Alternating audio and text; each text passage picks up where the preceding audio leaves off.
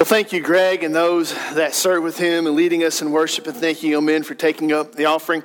Hope you came in with the Bible this morning. If you never, if you don't come with the Bible, there's always Bibles in the back. Feel free to use, or even if you use an electronic one, that is. Uh, um, I just hope you have a Bible in front of you this morning, and I hope that you'll take it and turn with me to Joshua chapter nine. Joshua chapter 9. Hopefully, when you came in, you got a copy of this bulletin. On the back of that, there'll be some notes that if you want to look at those um, during our time together in the Word. But we're going to be in Joshua chapter 9. We've been walking through the book of Joshua in the last uh, several weeks, even months, looking at the story of uh, Joshua and the people of Israel as they're coming into the promised land. And for the last several weeks, we've been looking at the positive things, the things that point to success, and the things that kind of give us an idea of what it means to be successful. And a couple weeks ago, I said that we weren't going to necessarily be turning to the, the negative and always being negative, negative, negative, but there are some lessons um, towards the next part of Joshua that give us kind of an example of things they didn't do correctly or mistakes that they made that we might be able to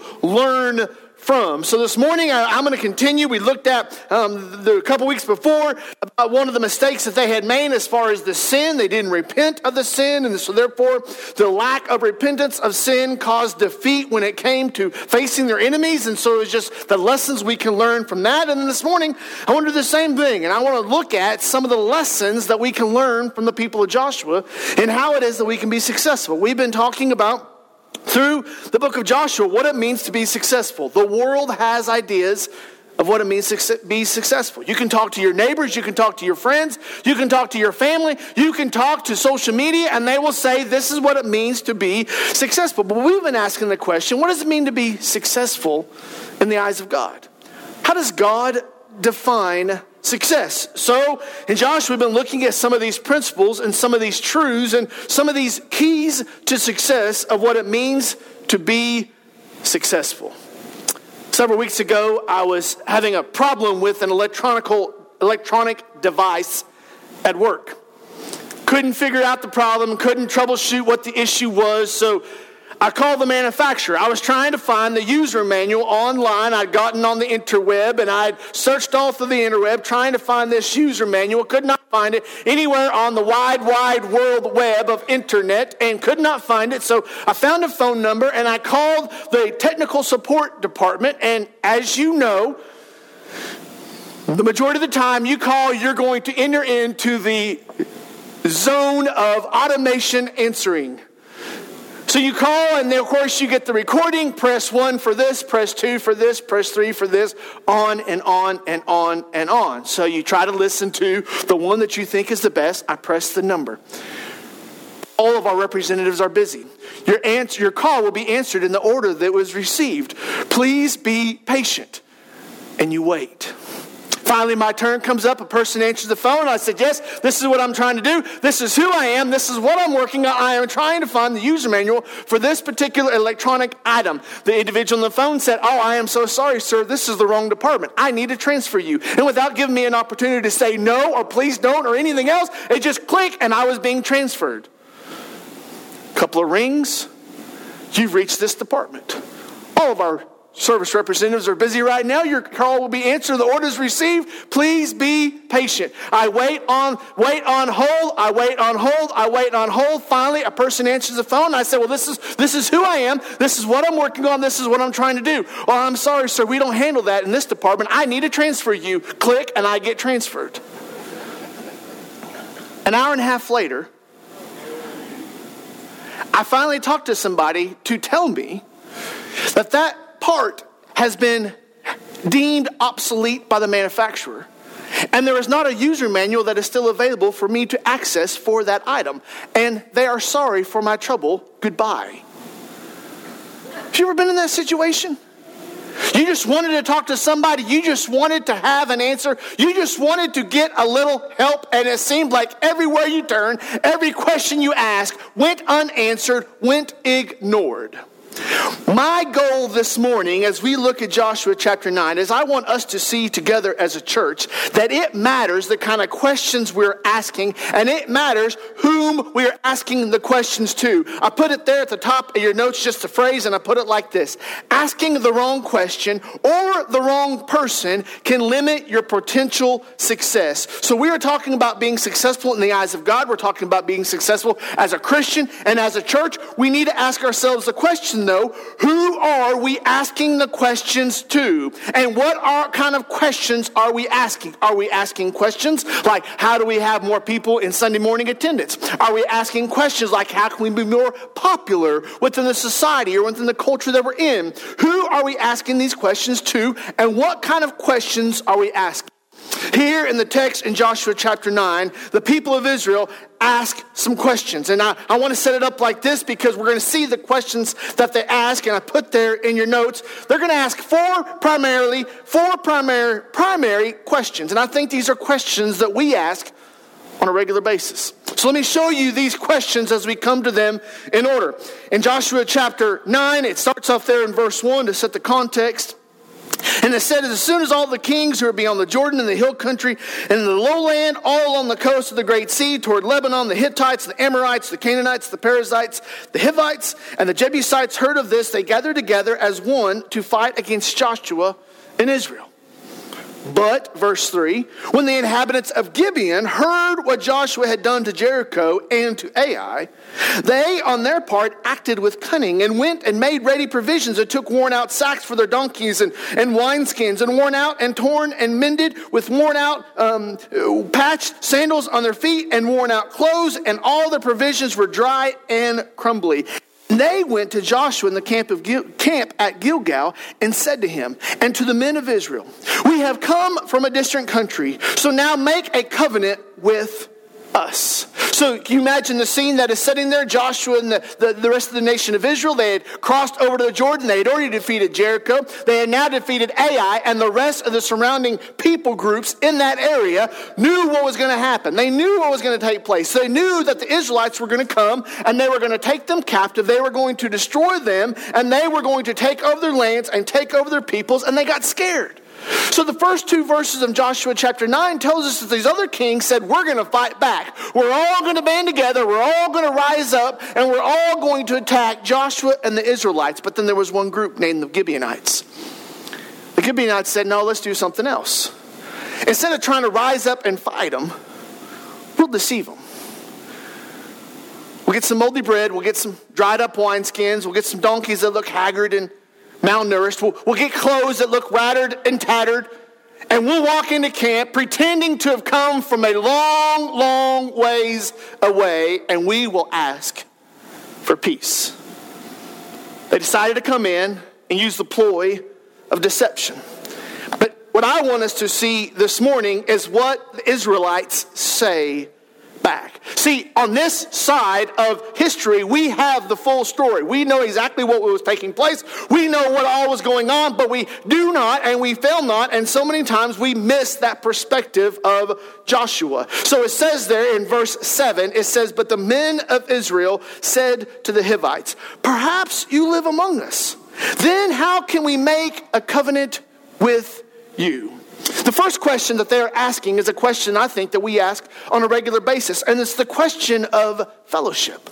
It's the question of fellowship. We are surrounded by a world around us. Some of the world is friendly, some of the world is hostile. Some of the world point us to Jesus, some of the world point us to sin. Some of the world is consumed with themselves and their own idolatry, and some of this world is consumed with the things of God. But every day we are asking us ourselves the question, can we, should we have fellowship with this person or that thing. In other words, we start asking questions like, what do we have in common? And so, whether it's TV or whether it's radio or whether it's an activity or whether it's a job or whether it's a personality, we are always looking for and asking the question of fellowship. Joshua, here in this passage, he looks at them and says, Can we make a covenant with you? He is saying, We don't know who you are, and we'll see that in a moment. He's saying, We don't know who you are. We don't know where you come from. We're not sure who you are. So, we're asking ourselves a question Can we have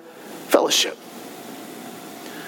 Other places you'll see in the Word of God that God is very clear that we are to be distinct as God's people. God is very clear that we are to be set apart as Christians.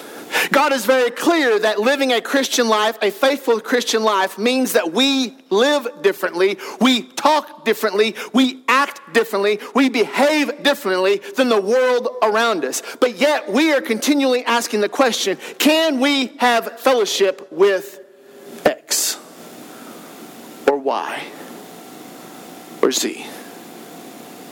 Maybe I'm the only one in the room that has ever faced that kind of question before. Somebody says, hey, let's watch a movie. And immediately you start asking, well, can I watch that movie? Is it appropriate for me to watch that movie? Hey, let's go to this restaurant. Is it appropriate for me to go to that restaurant? Is it okay for me to have, go to that restaurant? Hey, let's go hang out at so and so's house. Well, is that a good place for me? Is it not? There is always the question of fellowship. Joshua is asking the question of fellowship. I think so many times today we are asking the question of fellowship. Sometimes we ask the question because we're looking for reasons to compromise. We want to have fellowship with that person. We want to have fellowship with that thing. And so we're trying to find some way to justify or excuse what brings us together. Sometimes there's also another danger there, and that is of syncretism. May not be a word that you're familiar with. Syncretism is just when you take two opposing or two opposite ideas and try to put them together. Let me give you an easy one jumbo shrimp. Those two things do not go together. But when you think about in the Christian sense, other people will bring up things that they will say, we're going to take something that is secular and we're going to put a Christian spin on it. Now, I'm not going to try to advocate for or advocate for against. I'm just going to give you some examples, just give you something to chew on and to think about. You think about the idea of Christian rock. When I was a younger kid, there was a band named Deliverance, and they were a big name band, and everybody thought, oh, Deliverance is such a cool thing. And you know what? You'd listen to some of Deliverance's music, and you couldn't tell the difference between Deliverance and Metallica. But people would talk about that as being Christian rock. Some people would say, no, that is syncretism. There are things in this world that the world says, you know what, you can still be a Christian and still live like this. And I want to remind you this morning that syncretism is deceptive because syncretism tells us that, you know what, we don't have to be distinct. We don't have to be set apart. We can just put a Christian spin on it and therefore it will be okay. But we're still asking the question of fellowship. Is that okay? You notice in verse 7, uh, the men of Israel said, Perhaps you live among us, then how can we make a covenant with you? Then, verse 8, Joshua comes into the picture uh, in, in, in, a, in a more prominent force, and he says, Who are you? Now, notice how it's framed there in verse 8. They said to Joshua, We are your servants. And Joshua said to them, Who are you and where do you come from? Not only were they asking the question of fellowship, but they're also asking the question of identity. They're asking the question of identity. They're asking the question, Who are you? These Gibeonites come before Joshua and the people, and they look at Joshua and the people and say, We want to make peace. We want to be friends. We want to have some type of a covenant between us. And they look at them and say, I don't know if we're supposed to have fellowship with you. And then they ask him a little more direct, more direct question Who are you? You see, in this world that we're living in, there are goats. The Bible talks about the goats as being the unconverted. The Bible talks about the goats as being the lost. And in this world, you also have sheep. The Bible talks about sheep as being those that are saved, those that are in the kingdom of God, those that are following after Jesus Christ, our chief shepherd. But then you also have got wolves. First Peter talks about this idea that wolves are prowling around seeking for something or someone to devour. So the Bible talks about all three categories. You have the sheep, you have the goats, and you have the wolves. And so when we're moving through this thing we call life, we are constantly identifying who someone is or what something is. And we're always asking the question of identity. We're always asking the question saying, and whether we use these terminologies or not, we're always asking the question is that person a sheep? Is that person a goat? Or is that person a wolf? And the problem is, is that names rarely reveal motives. So it, couldn't, it can't be one of those things that you just say, well, what is their name? Or what is the name of the company? Or what is the name of the entertainment industry? Or what is the name of this product? Because that will tell me the intentions or the motivations behind it. We hardly ever know until it's too late. And there's influences out there that do not have God at the center of what they do. There are commercial enterprises out there that they might try to look a part, they might try to influence a part, they might try to present a part to get you to buy their product, but they are not motivated by, motivated by the principles and the moralities of God. And we need to ask ourselves the question what is the identity of that person? What is the identity of that organization? What is the identity of that enterprise? Sometimes we start to buy into this idea well, you know what? They're not for us or against us, this myth of neutrality. I think we're living in a day and age that nothing is completely neutral. Everything has a spin, everything has a bend, everything has a slant. So Joshua is looking at the people, the Gibeonites, and he wants to know, Who are you? Where do you come from? He's asking their identity. They're asking the question of fellowship. They're asking the question of identity. But then it goes on. Notice in verse 9 how the text continues on. It says, They said to him, From a very distant country, your servants have come because of the name of the Lord your God. For we have heard a report of him and that all he did in Egypt and all that he did to the two kings of the Amorites who were beyond the Jordan, to Sihon, the king of Heshbon, and to Og, the king of Bashan, who lived at Ashtaroth. So our elders and all the inhabitants of our country said to us, Take provisions in your hand for the journey and go meet them and say to them, We are your servants. Come now, make a covenant with us. Here is our bread. It was still warm when we took it from our houses as our food for the journey on the day we set out to come to you. But now, behold, it is dry and crumbly. These wineskins were new when we filled them, and behold, they have burst. And these garments and sandals of ours were worn out, of ours are worn out from the very long journey. The people of Gibeon come in and they say, Oh, here's who we are. You want to know who we are? We want to know where we come from? We're going to tell you we're from a long, distant country. We are no threat to you. We miss you. We, we mean you no harm. We are trustworthy. You can look to us. They had all of these stories and all of these lines, and the question now comes of trust. Notice in verse 14, the first half of verse 14, it says, So the men took some of their provisions. The question that was on the table was, Do I believe you? This world is so adept of telling us it's not going to lead us away from God. It's not going to hurt our spirit. We don't need to be legalistic. We don't need to be so right wing Bible thumpers. We can be a little bit more relaxed. The world around us tells us that fellowship in God's people is optional. The Bible tells, or the world around tells us that we don't need to be as committed as we are to the things of God as we, the world expects us to be committed to the things of them. The world around us is trying to tell us we can just trust them. I want to remind you, friend, I want to remind you, brother and sisters, that your emotions and your feelings that so many people depend their actions and their opinions upon, your emotions and your feelings will lie to you. My eyeballs have lied to me more than once. I look at a big old spread of food and I say, I'm hungry. And my belly at the end of the time says, You weren't that hungry. I lie to myself on a regular basis. Our emotions and our feelings lie. And more than that, our experiences and our traditions are not always what God wants for us.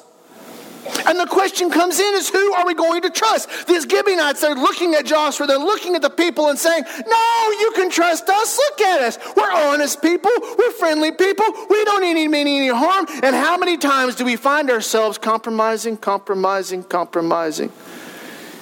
Giving, giving, giving. Backing up, backing up, and backing up. And the next thing we find ourselves in a position we never wanted to be in because we trusted the wrong person. So they come in and they're asking the question Do I believe you? And that's the question that's before the Israelite people. Do I believe you? I want to remind you this morning that truths and facts are often different. Truth and facts are often different. You may say, well, why would you bring that up, Spence? Why does that matter? Well, the Gibeonites are presenting these set of facts. They are saying, look at our bread. It was fresh when we left. Look at our wineskins. They were new when we left. Look at our clothes. They were brand new when we left for our journey. Look at all of these things. We're going to present this to you and say, look at our facts. Uh, but I want to remind you that just because they say it is a fact doesn't mean that it is truth. Let me give you an example. Once upon a time, eggs were considered to be good for you. And then they were bad for you. And then they were good for you. And I don't know what they are now. I just eat them because I like them because I don't trust the people that say they're good or bad for you. I don't know. And I'm just going to try them and I'm just going to say that's what I am going to eat. Once upon a time, especially whenever I was younger and in school, we had Pluto as a planet. Now, they say it's a star. Which is it? Is it a planet or is it a star? I don't know. Just this morning on a news feed that I look at, they have a story on there going back to the 19, it was what, 1986, I think, is when the Challenger mission trip, the spaceship blew up uh, on, on its ascent into outer space. There was a story that I was seeing just this morning that said that new evidence suggests that the crew did not, did not die immediately upon the explosion. Now tell me what kind of evidence you're going to come up with 20 years later that's going to change the narrative of the story. I don't know. But continually, you will see somebody say that this is t- truth or a fact today, and this is truth or a fact tomorrow. And the problem is, is that we as a people, we as a society, we can constantly be going back and forth, back and forth between facts and truths, truths and facts. The reality, though, is, is that fact and fiction are only separated many times by just a matter of time. It's just a matter of time. So, what is considered to be a fact today may be considered to be fiction tomorrow. What was fiction yesterday might be considered to be a fact today. I'm going to tell you, it wasn't that many decades ago when they found the sexual perversions that are taking place in our society today, they saw them as perversions, not as biology. And now we're living in a day that they see these sexual perversions, what the Bible talks about it, they see it as being a matter of biology and not a matter of sin. And just because someone says it's a fact doesn't mean that it is truth. And that's the question we have to ask ourselves on a regular basis. Who or what are we going to trust? What is going to be the source of our belief? So you can imagine the Israelites, they have the Gibeonites right in front of them. They see it. They go, yeah, their clothes are tattered. Their bread is dry and crumbly. Their wineskins are all bursted from the trip. The leather gets old and it begins to crack. They look like they're haggard. They say that they're haggard. Do I trust in them? And there it comes to this fourth question that you see there in verse 14. It becomes the question of authority.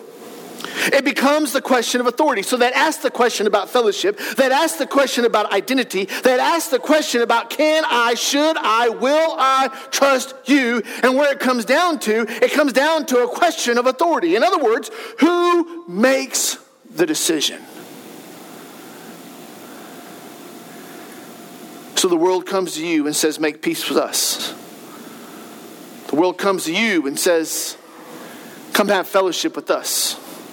The world comes to you and says, We want you to engage and entertain. We want you to be a part of what we're doing. The world comes to you with all these requests, all these ideas, all these suggestions. The question is, is who makes the decision? And there in verse 14, notice again what it says. It says, So the men took some of the provisions, but.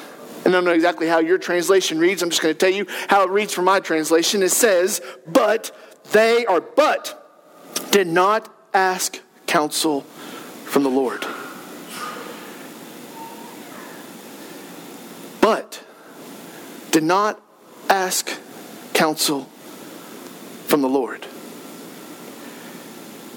The Jewish nation had come across the River Jordan not because of their might, not because of their ability, but because the supernatural work of God on their behalf.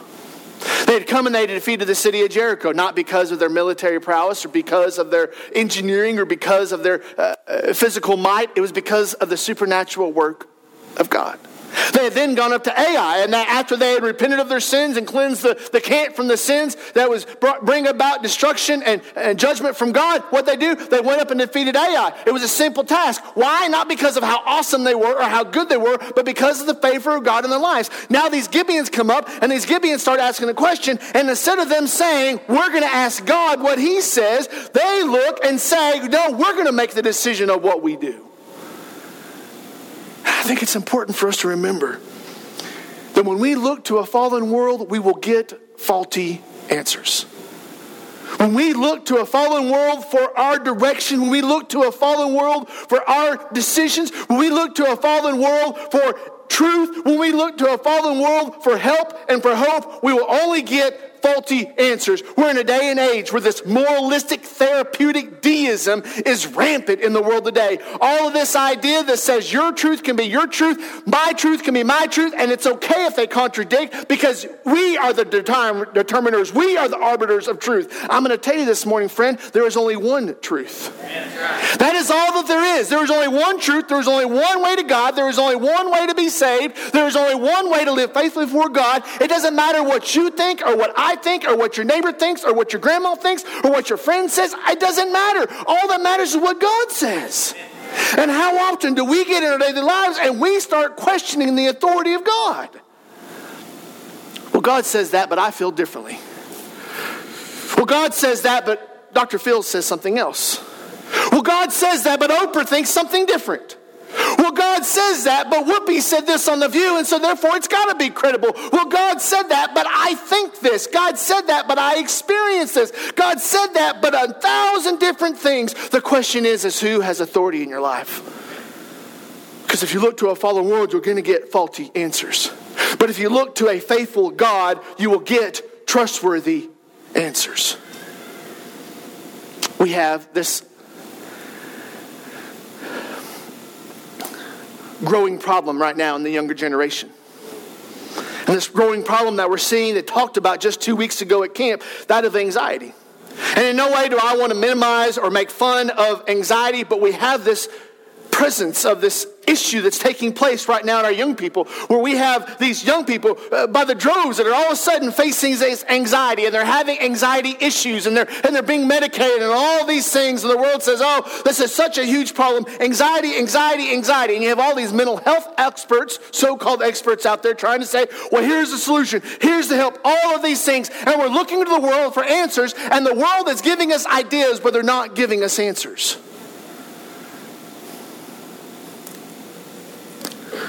Philippians chapter 4, verse 6. Do not be anxious about anything, but in everything, by prayer and supplication with thanksgiving, let your requests be made known to God, and the peace of God, which surpasses all understanding, will guard your hearts and your minds in Christ Jesus. The Bible gives us a remedy for anxiety. The Bible gives us a remedy when we're facing these issues and troubles in our lives. The Bible is sufficient for our daily lives, and therefore the Bible is to be the authority of our lives. And so, but, so the question before the Jewish people is, is who has authority? The Gibeonites come in with a suggestion, the Gibeonites come in with an idea, and Joshua and the people then make a decision. It says in verse 14, but did not ask counsel from the Lord. So then notice what happens in verse 15. And Joshua made peace with them and made a covenant with them to let them live, and the leaders of the congregation swore to them. So they asked the question of fellowship, they asked the question of identity, they asked the question of trust. They even asked the question of authority. They just decided that they were their own authority. So what did they do? They made a covenant with the people. The leaders swore to the people. But then if you go on there in verse 16, it says that after three days, that they had made a covenant with them. They heard, they're just your neighbors just a few miles down the road. It says in verse 17, the people of Israel set out and reached their cities on the third day, reached their land and said, Oh, oh, you're not who you said you were. And the Gibeonites said, Too late. You've already made an agreement. You've already made a covenant with us. You've already come this far. You may never felt this before, but I've sometimes felt like I was trapped. Like I've taken so many turns to this point, I just don't know how to get out. I don't know how to get out of where I'm at. I know that I don't like being where I'm at, but there's times that I'm not really sure then what is the solution? What is the help? What is the hope? I get to the point that I just feel stuck. Either because I've made commitments or because I have given my word or because I have said that I'm going to do what I'm going to do and then I find myself eh, getting more than what I bargained for. It's not what I thought was I was going to agree with and now I feel like I am stuck. Let's imagine what I that's what I imagine Joshua and the people are feeling about this moment. They didn't realize the Gibeonites were their neighbors. They didn't realize the Gibeonites were part of the people that God had sent them in to conquer. They didn't realize that all these things had taken place. They had asked the question of fellowship. They had asked the question of identity. They had asked the question of trust. They had even thought about authority, but instead of relying upon the authority of God and God's word, they decided to rely upon themselves. So notice what happens.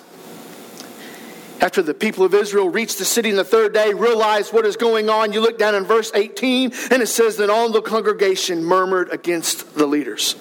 But all the leaders said to the congregation, We have sworn to them by the Lord and by God of Israel, now we may not touch them.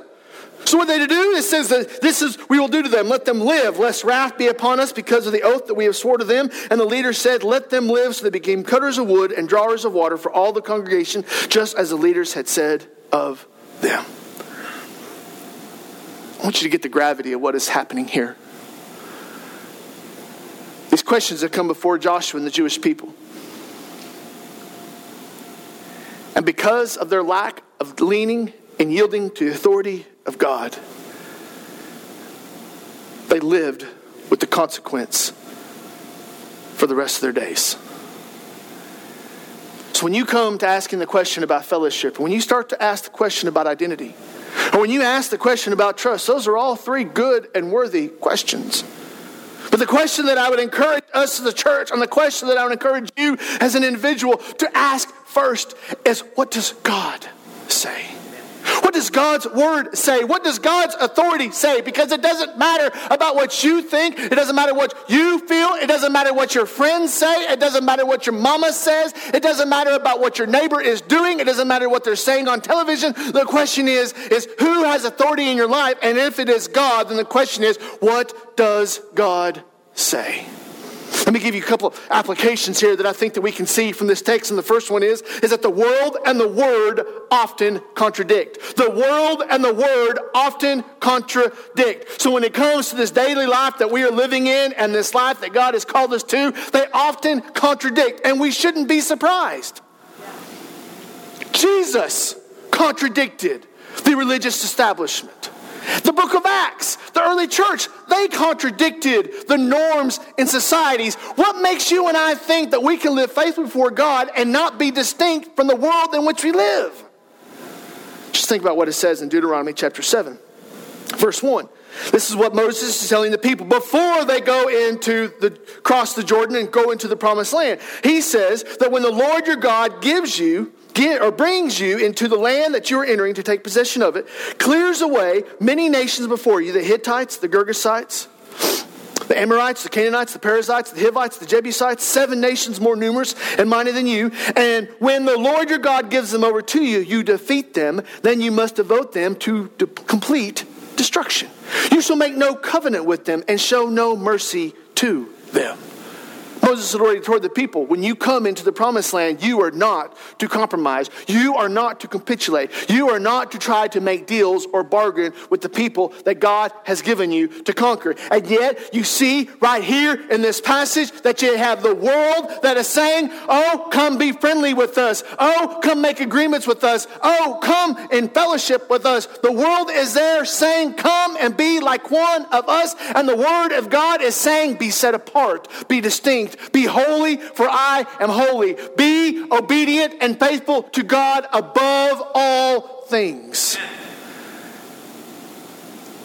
And we so often seem bewildered when the world and the word contradict.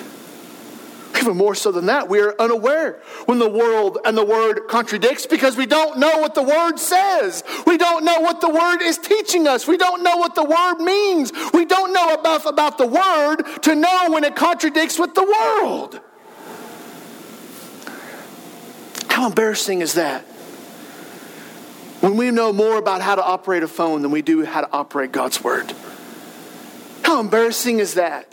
When we're more knowledgeable about TV shows and we're more knowledgeable about, about fictionary tales than we are about the Word of God. How embarrassing is that when we have so many people going to hell for an eternity apart from Christ, lost as a goose, knowing that they have no hope and no help, turning to the world, and here we are, we have hope, we have help, we have truth, and we are so distracted with ourselves that we're not willing to tell someone else. How embarrassing is that? How embarrassing is it that we have 14,000 people within 10 mile radius of this church? And yet, less than 30% are in church on any given Sunday. How embarrassing is that? The word and the world often contradict. But then notice there's a second application that I want you to see, and then we're going to tie this together. Our decisions impact others. Our decisions impact others. You may say, Well, Spence, why does this matter so much about the questions I ask? Why does it matter about God's authority in my life? Why does it so matter what how I turn and if I turn to God? It's just me. It just bothers me. It just affects me. It's no one else's business. Preacher, you quit meddling in my affairs. You have no right to be here. You have no right to put your nose into where it doesn't belong. Quit being judgmental. Quit bothering me. I want you to know that your sin never happens in isolation. My sin never happens in isolation. Our decisions, our sins, our choices always affect others around us, which means that our decisions impact other people. So if you make a decision to rely upon your own authority and not to rely upon God's authority, that is not going to affect just you. It's going to affect you and the people around you. It matters to us. Joshua and the people of Israel said, All right, Gibeon, we'll make an agreement with you. Okay, we'll make a covenant to you. Okay, if that's what you want, that's fine. You can imagine them saying, looking around the people that are grumbling at them, and you can imagine them saying, Guys, it's not going to matter to you. You got someone to go draw your water, you got someone to, someone to cut your wood. Why does it matter? And then you look forward to Joshua chapter 10 and what takes place. All those other kings there in verse 1 and 2 of chapter 9, they decide that instead of going up against Joshua and the rest of the Israelites, they're going to go pick on Gibeon. they said, all right, well, they want to make, they, Gibeonites want to make friends with Joshua and the Israelites, so we're going to go and thump on them. And so they go up to Gibeon and they start to take advantage and start to whoop up on them. And so what do the Gibeonites do? The Gibeonites go, oh, oh, oh, and they start uh, being all scared and start worrying about it like a Jerry Clower. And they say, oh, come help us. And then what takes place? Here comes Joshua and the Israelites. They march all night long. They get up to Gibeon to help defeat and defend Gibeon. Next thing you know, Joshua and the Israelites are finding battles, are fighting battles that weren't even their own to fight in that moment. And next thing you know, they find themselves being distracted. Next thing you know, they find themselves being deceived. Next thing you know, they find themselves far from where God wants them to be. Next thing you know, they find themselves and turmoil and arguments and disagreements and conflicts that they never should have been in if they had not been where God wanted them to be. Years ago, I got on this Facebook spat. And I'm sitting there and I'm arguing with these people on Facebook, and then I get to the end of it and go, What am I doing? I've wasted the entire day and I'm not proving anything. I haven't gotten anywhere. And it was at that moment I thought, This is dumb. You know that can happen in your life?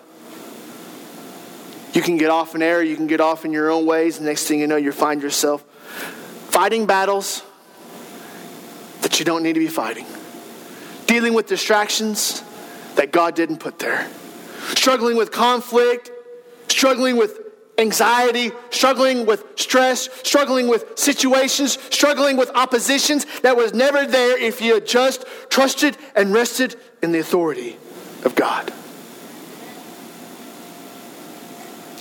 So, what about us? What about us here at First Baptist Wellston? And what about you? Have you settled the question of the authority of God in your life? Or are you still asking the question on a daily basis when it comes to fellowship? Or when it comes to identity? Or when it comes to trusting? Or this morning, today, you can honestly say, I don't have to ask the question of fellowship, identity, or trust. Because I have put God as the authority in my life, and whatever God tells me to do, that is what I will do. So if God says to do it, I do it. And if God says to stay away from it, I stay away from it. Or are we trusting in ourselves today more than we're trusting in God? Would you bow your heads with me?